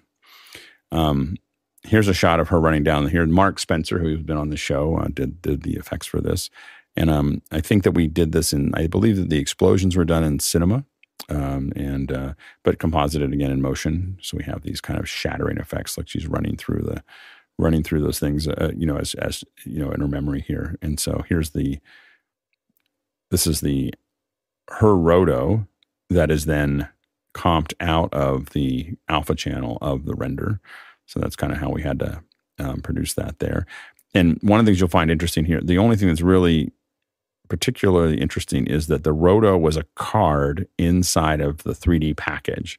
And why that's important is because you'll see particles go behind her. See how those particles fly um, behind her? Um, and so those were those needed to be comped in um, on top of her rather than just have her knock a hole through the whole thing, and that helps inv- pull her back into the into the shot there.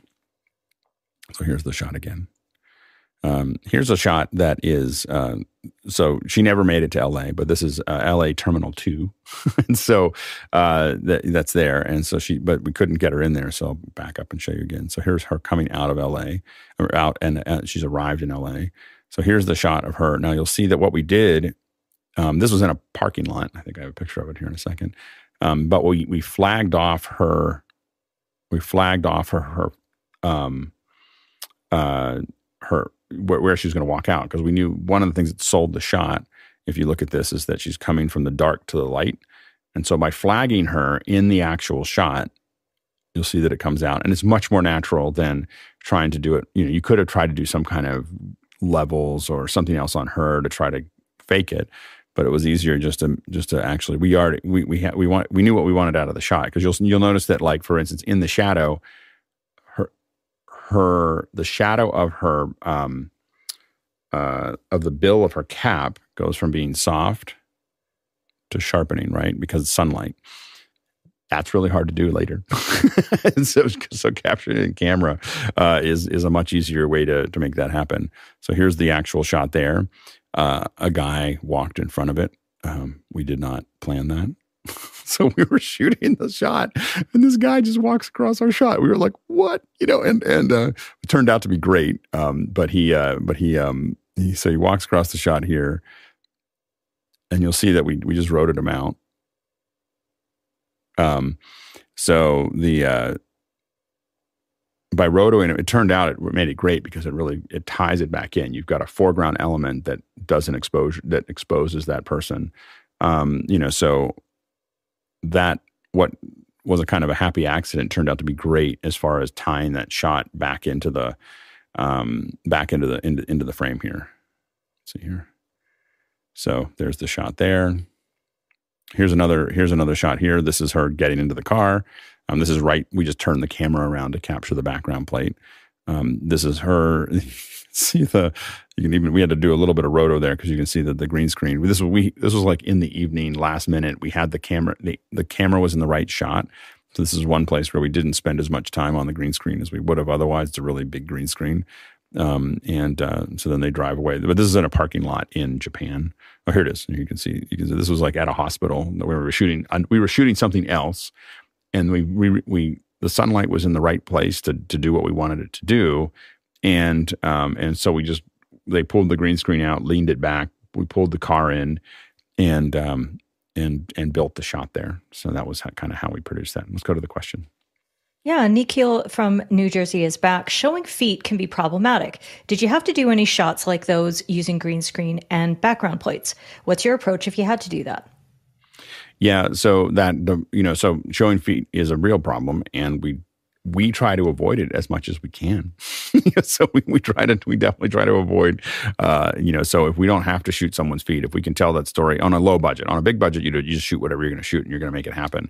On a lower budget film, you just have to know that you're double or tripling the amount of work for a shot if you show their feet. If you show below about halfway through the bottom, the shin, you're there's going to be a lot of work because it's impossible to light that green screen evenly with the the background plate.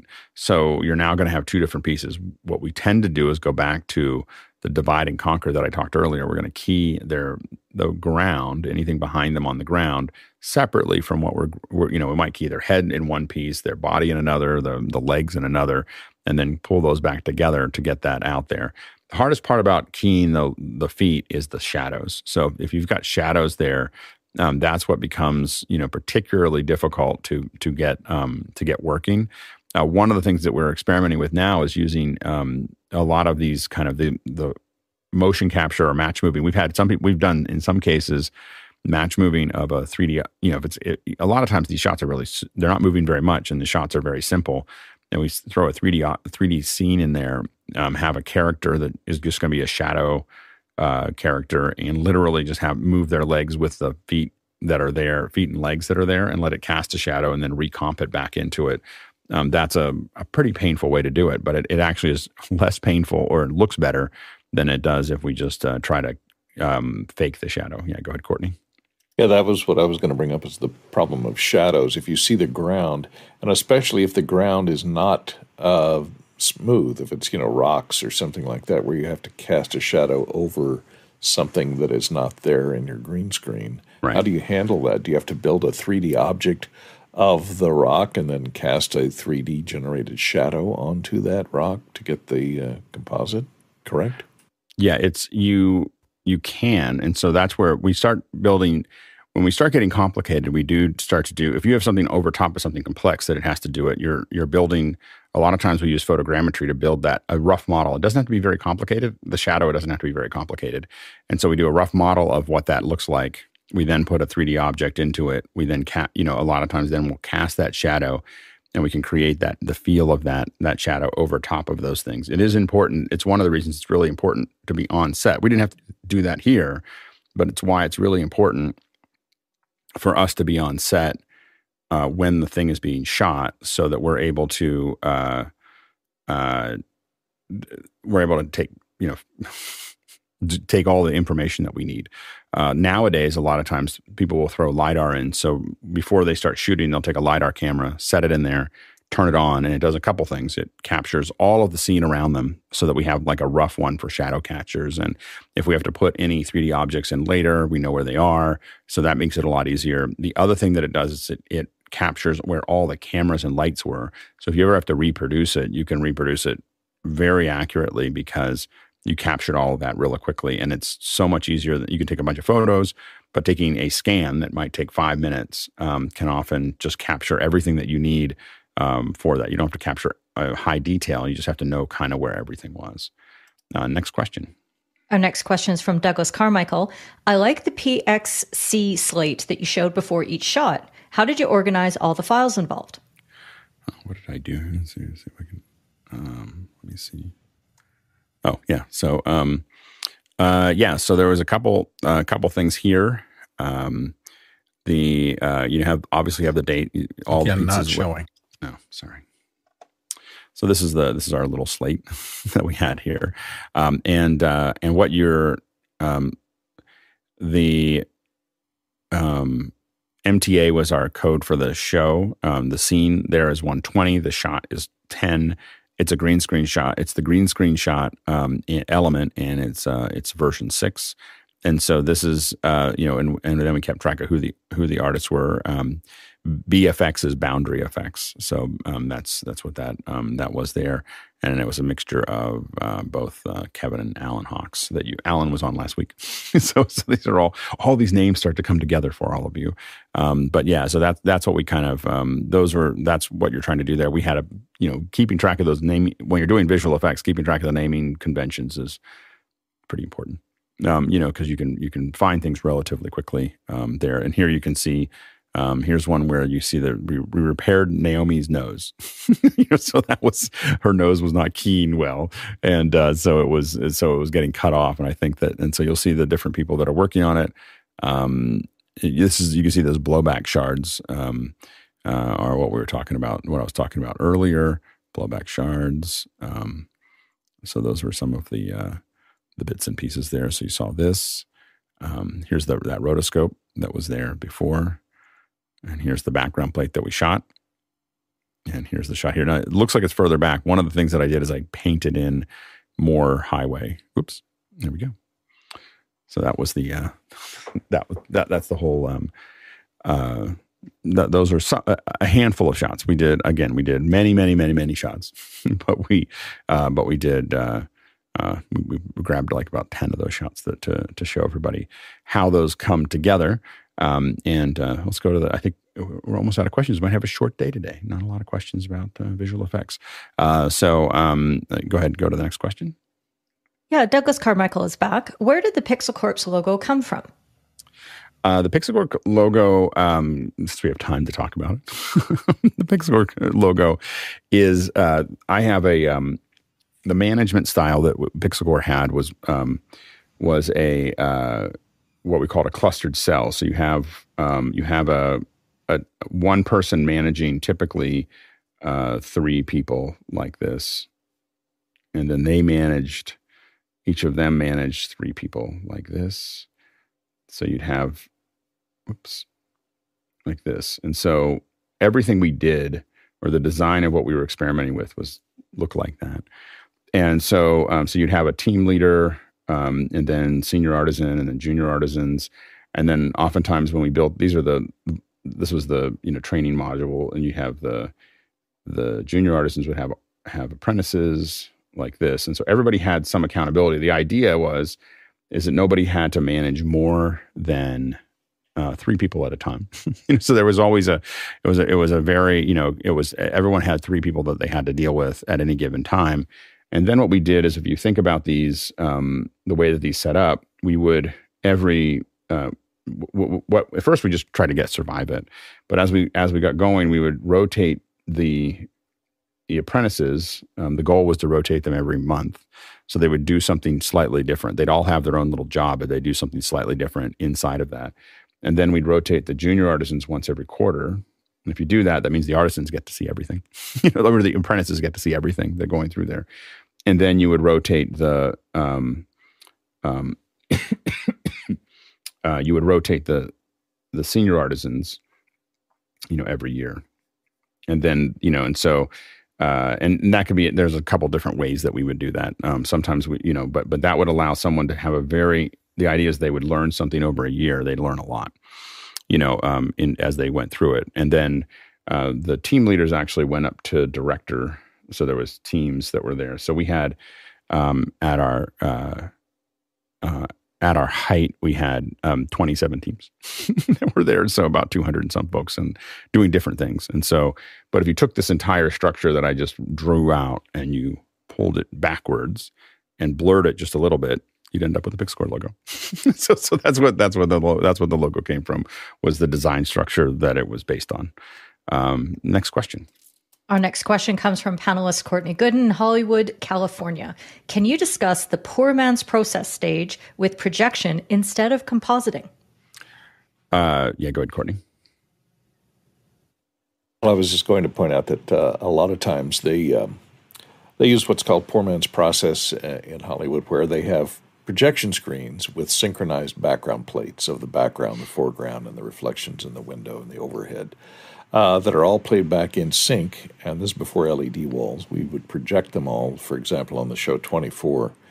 Uh, we used to do almost all the car shots uh, that way. So they'd be sitting on a sound stage, and there was just a section of the stage where we shot the interiors, uh, where you pull a car and had three projection screens on it, and uh, you'd shoot it all at once. And it was in camera compositing, so it saved them a lot of time in post. And a lot of times they'll do this on TV shows where they don't have the production budget or the time to do compositing, uh, like Alex was showing. So uh, that is used more and more, and with LED screens, it's used more and more because the in-camera composite looks pretty good, and the LED screens, it's hard to tell that it's not reality. And also, they can use the the light from the screens to light the actors more believably yeah, there's a lot more being done with LEDs in this area. So if you're doing a lot of it, the LEDs are saving a lot of time and just increasing a lot of the realism, the reflections, the you know all the edge. There's lots of little edge details that we get back. The big problem is always if you're capturing something, it has been dealing with like if you watch a Seinfeld, it's particularly bad. Is that they shot the the car footage, but the car footage is going like this and the car isn't moving at all and it has a very artificial feel to it so so that's the thing that you always get yourself kind of into when you when you do that process and so so anyway so that's the the challenge there but i think we're going to see more and more of the car shots. Exactly the way courtney laid out is you're going to do less and less compositing and more and more with led because it's just it it looks so much better. Like it just it just looks way better than than trying to key it um it, unless you, the the hard part of it is is that it um it you commit it commits you to that look like you know you don't have any way to change that later without rotoscoping. So some people want to do green screen because they don't even know what's going to go back there yet. So that the time that you see green screen and a lot of times they're shooting it both ways. They, they, they turn the leds to green capture it and then they capture another version with the led with with what they think they want back there. Some a lot of filmmakers will say that one of the advantages is that you can't change it later. They have to figure it out and just shoot it the way they'd shoot it and then it's done you know, and that allows you to keep moving forward. So there's a lot of different opinions there. Uh, next question. This is from Douglas Carmichael. When and why did you refocus PixelCorps from a training organization and visual effects company to an event production company? Well, it really started as a as a um, started as training. I mean, I came out and that was really the goal. And so we started as training, and then we I started taking on visual effect shots mostly so that and visual effect shots and some production and and so on and so forth uh, because uh, I felt like my sword was getting uh, my sword was getting dull. I hadn't done a lot of work. The technology was changing, and I wasn't in it. You know, and, and so I was I wasn't sure if I was going to be as accurate. So I started taking on some of that work, and so it, we'd take on things like this. We took on other little. We took on green screen work for Salesforce. We took on uh, a lot of green screen work for Rev three and and uh, and in Adobe, and that helped trickle back to the training because it would it was um, it would allow us to teach people how to do it really well because we were doing it all day every day, and I felt like that was a piece that I over time I realized that I needed to be still doing production while teaching it.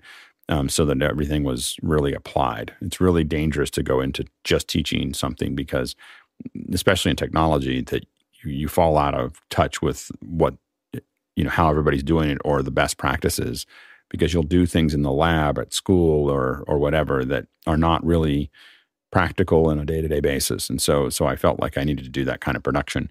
Um, in the end, the, the, the the hard part was is it was hard for me to do both, and so uh, and so what happened there was mostly that we it was hard to focus on both of those things. And um, the, the reason we got into event production was because we got really good at doing live streaming because we got good at live streaming because I was trying to teach classes in PixelCorps. So PixelCorps, we were doing classes for 2,000 people in 40 countries. And how do you do that? And so we were figuring out how to do things. And we didn't know that it was hard to do 720p in 2005. like we didn't know that that was supposed to be a difficult thing. Evidently, nobody else was doing it. And so we were like by ourselves doing, you know, 720p and eventually 1080p.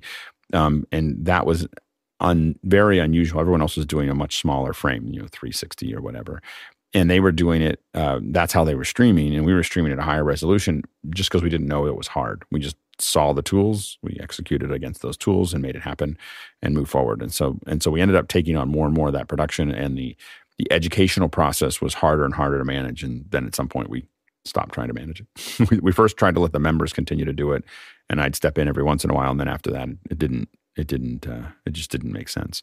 Um, and uh, and I I have regretted it because it was much more fun. Anyway, than than doing the production. All right, next question. Yes, Nikhil Kulkar from New Jersey is back. Did you worry about lens distortion matching, etc., or did you use the same lens set for both the background plates and the foreground? I suppose it didn't quite matter for these shots, but in general, again, what would be your approach? Yeah, lens lens distortion is a big deal. Uh, in these shots, it didn't matter as much, uh, we, we, but we did calculate it. So when we're doing the match moves, especially, the lens distortion is calculated. Um, and when you're on set, we didn't do it for this one because again, it didn't didn't have the budget or time to do it. But typically, when you're on set, if you're going to shoot practical elements, they're going to have visual effects later. We're going to shoot those all the cameras with those lenses against a grid. Um, and Chris Summers, I think, talked about this year, you know, years ago in some of our second hours. I don't know if those made it to the to YouTube or not, but there was definitely, um, you know, you shoot these grids and you look at that distortion, or you record that distortion, and then you can use it to apply it to other uh, plates and CG objects to make sure that they really tie back in. But absolutely, the other thing that will that you have to think about is uh, chromatic aberration. So the cut, the the channels, especially along the edges, there's a there's the edges aren't perfectly clear. There's a little bit of uh, change in the in the channels, and so a lot of times when you're building CG objects, you have to go back and start to add that chromatic aberration back in to make it feel like it's really part of the part of the shot. Uh, next question. Yes, our next question comes from Kyle Hammond. When in the process do you determine it's better to shoot green screen versus getting the shot in camera? You mentioned that there are differing opinions. Is that a producer call? Uh, it's usually a producer, visual effects supervisor slash uh, you know um, director sh- uh, decision. It's not any one person typically. I mean, because you have to talk about like, well, how much does this cost, and how much will it change, and and you know how much will it cost sometimes you know people make fun of fix it in post but sometimes it's cheaper to fix it in post because uh, you have one person that might spend two weeks on it or you have 200 people sitting there for two hours to fix something and the math actually makes sense to just do it later to fix something small later. So so it really is usually a, a discussion uh, about what is this going to take how much is it going to cost and a lot of this stuff is talked about for months or week, weeks or months or years before they actually shoot it to to figure it out on a larger production. Yeah go ahead courtney. Yeah, a lot of times the difference is uh, the difference between a, theatrical film and a television, you know, episodic television show. In an episodic television show, sometimes they'll get backed up where you'll be finishing an episode just two or three weeks before it airs, so you don't have a lot of post production room there to to do a lot of compositing. Yeah, and you know, for period pieces, it's less of a problem. But a lot of times, those the the stuff is shot uh, for non-period pieces relatively close to it because what they don't want to do is shoot something a year before and then have something happen in in time that makes it not relevant or makes it off because the you know the the buildings are missing or something happened that you can't talk about and so there's there's all these things that that can happen so they they tend not to push them that far out uh, next question Nikhil is back. Can you speak a bit about matching lighting? Did background shots drive it, or did you get background shots to match the lighting that you wanted for the talent in terms of sun direction and such? Generally, the background shots drove the foreground lighting, but not always. So, generally, we had the background shots, or we knew what the background shots would look like. We at least had research of, especially when it's daylight. like when, when you're dealing with daylight, you it has to be. Uh, we're going to have this shot is going to happen at a certain time. Um, uh, there's a bunch of uh, different sun apps that we use on our phones so that we can figure out, okay, where is that? Where is the sun going to be on that shot? The tricky part is, is is it cloudy or is it sunny? Those are things that get much more complicated. So um, you, I often try to shoot the if, especially if it's outdoor. I really want to shoot those background shots. And in most cases, I want to shoot the background shots before I shoot the foreground um, because it's easier to change the lighting on the foreground, um, the person, than it is in the background. But it doesn't always turn out that way. Sometimes just out of necessity. Like that, that airport shot that I showed. We knew that she had to be coming out of something. So we, we flagged it, but we hadn't shot the airport shot when. Uh, when we shot the green screen, so um, so we did have to think about that too. That starts to drive that, but it's much harder uh, to control the background than it is to control the foreground. Next question. This is from Douglas Carmichael. What killed the PixelCorps? And and would you ever think of rebooting the brand or concept, possibly with Office Hours Global as a sub brand to the main PCX brand?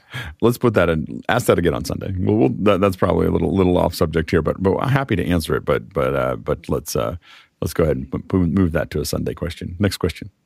This is from Paul Terry Wallace in Austin, Texas. What are the biggest lessons you learned from the production, and how would you do it differently if you had to do it again?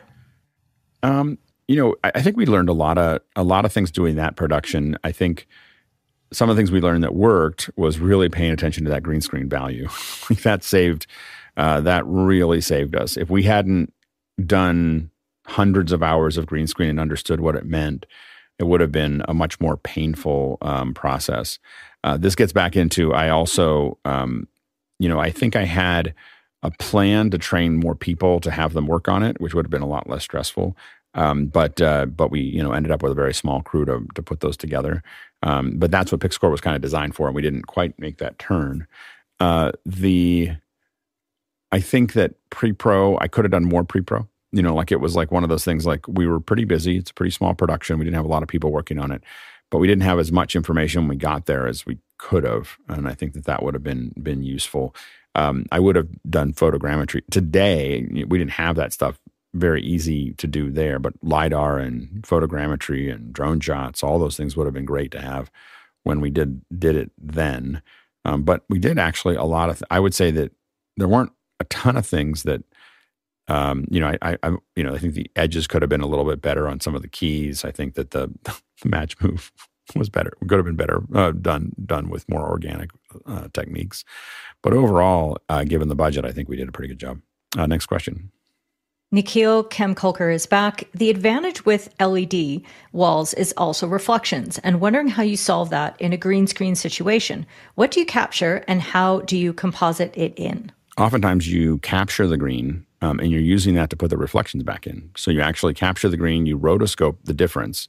So you rotoscope one piece that is the the the thing that's going to catch the reflection, and another one is the background. So you replace the background, but you take that green and you put your reflection into the green because the green tells you where you were what you were reflecting, and so you put it. And oftentimes, if the, if it's a curved object and you're and you're needing to do it, then um, you know sometimes you just get away with something. Other th- other times you have to kind of build uh, something that look that is the same surface. Um, in some cases, with that car, with some of the reflections, I actually built parts of that car to capture reflections on it, so that I could comp it back in, and it would actually match the the surface. Yeah, go ahead, Courtney. And glass is a big problem, especially if you know you're doing a dolly shot around a stationary car where the camera would be reflected in the glass. You have to take that out. So a lot of times they'll shoot that without the glass, and they'll add in the glass as a reflection mat later to make which is what to, we did to the, sell it for, as glass. Yeah, that that that part of the glass in the foreground, I believe we didn't have. I think we took the. And I, I have to go back and look at it, but I'm pretty sure we didn't have the window there. Like we took that out because it would have been really hard to composite otherwise. Uh, next question. Our next question comes from Gordon Lake in Los Angeles, California. If you were starting from scratch today, would you invest in Unreal and LED or begin with green screen and grow into LED? Um, LED is still really expensive, so I'd probably still do green screen. You know, like even for this film, I probably would have done almost all those shots in green screen unless someone was giving us the LED walls. There's no way for the number of shots that we did and the, num- the amount of time, just renting the LED wall for the period of time that we needed needed it would have cost us a quarter of the film. so so it's not you know LED is a really good thing when the budget's up there, but it's not it's not a cost effective solution yet. Go ahead, Courtney. Another thing to consider is sound because LED walls a lot yeah. of times make a lot of noise, and you're going to have to replace all the dialogue in post with looping or or yeah. ADR. Yeah, you're you're an ADR once the once you start using LED walls. There's a lot of fans. Uh, next question. Our next question comes from Dave Troutman in Edmonton, Alberta. Who was it that demonstrated lens effects with a large list of lenses for adding effects like flare? Um, who was it that demonstrated lens effects with large? I think it was. I mean, I don't. I don't know what that specific question is. I know that we spent a lot of time at ILM talking a lot about flares. I know John built. John Knoll built a lens flare plugin that that took a lot of research to figure that out. I don't know of anyone that did it specifically where they put it out there. Um, I know that we spent the first day I got to ILM. the whole day while I'm trying to figure out like getting my logins and getting everything else sorted out. Stu Maschwitz and John were sitting there at you know in our, in my off in the office. I was I, sh- I shared a an office with Stu Maschwitz, and the two of them were just all they were doing is looking at a at a, a light going across the across a um, a lens, just swinging back and forth, and they would be like, "See that? Yeah, yeah. See, see what it does there? Yeah." yeah. it was like the whole, and I was like, "Oh, this is going to be a great place to work." so anyway, go ahead, Courtney. I know that J.J. Abrams abuses it and overuses it in every single movie he makes, adding in lens flares where there really shouldn't be any. Should they? We don't know that. We don't know. Maybe, maybe that's where they should be. Uh, it's it's it's it's a look. It's good. Anyway, well, there you go. There's a little visual effects breakdown for everybody. Hopefully that helps uh, think about some of those things uh, and um, fun little breakdown there. And hopefully you enjoyed it. Uh, thanks to the producers for all the great questions, uh, both first and second hour.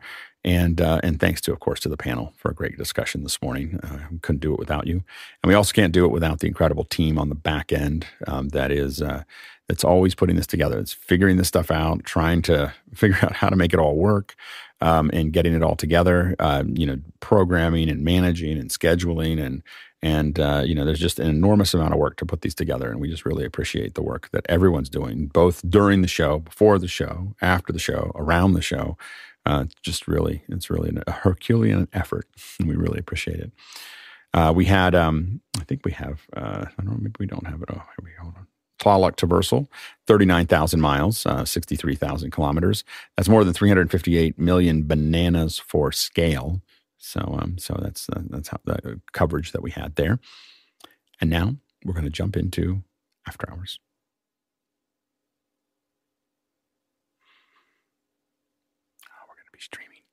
Streaming this afternoon, four o'clock.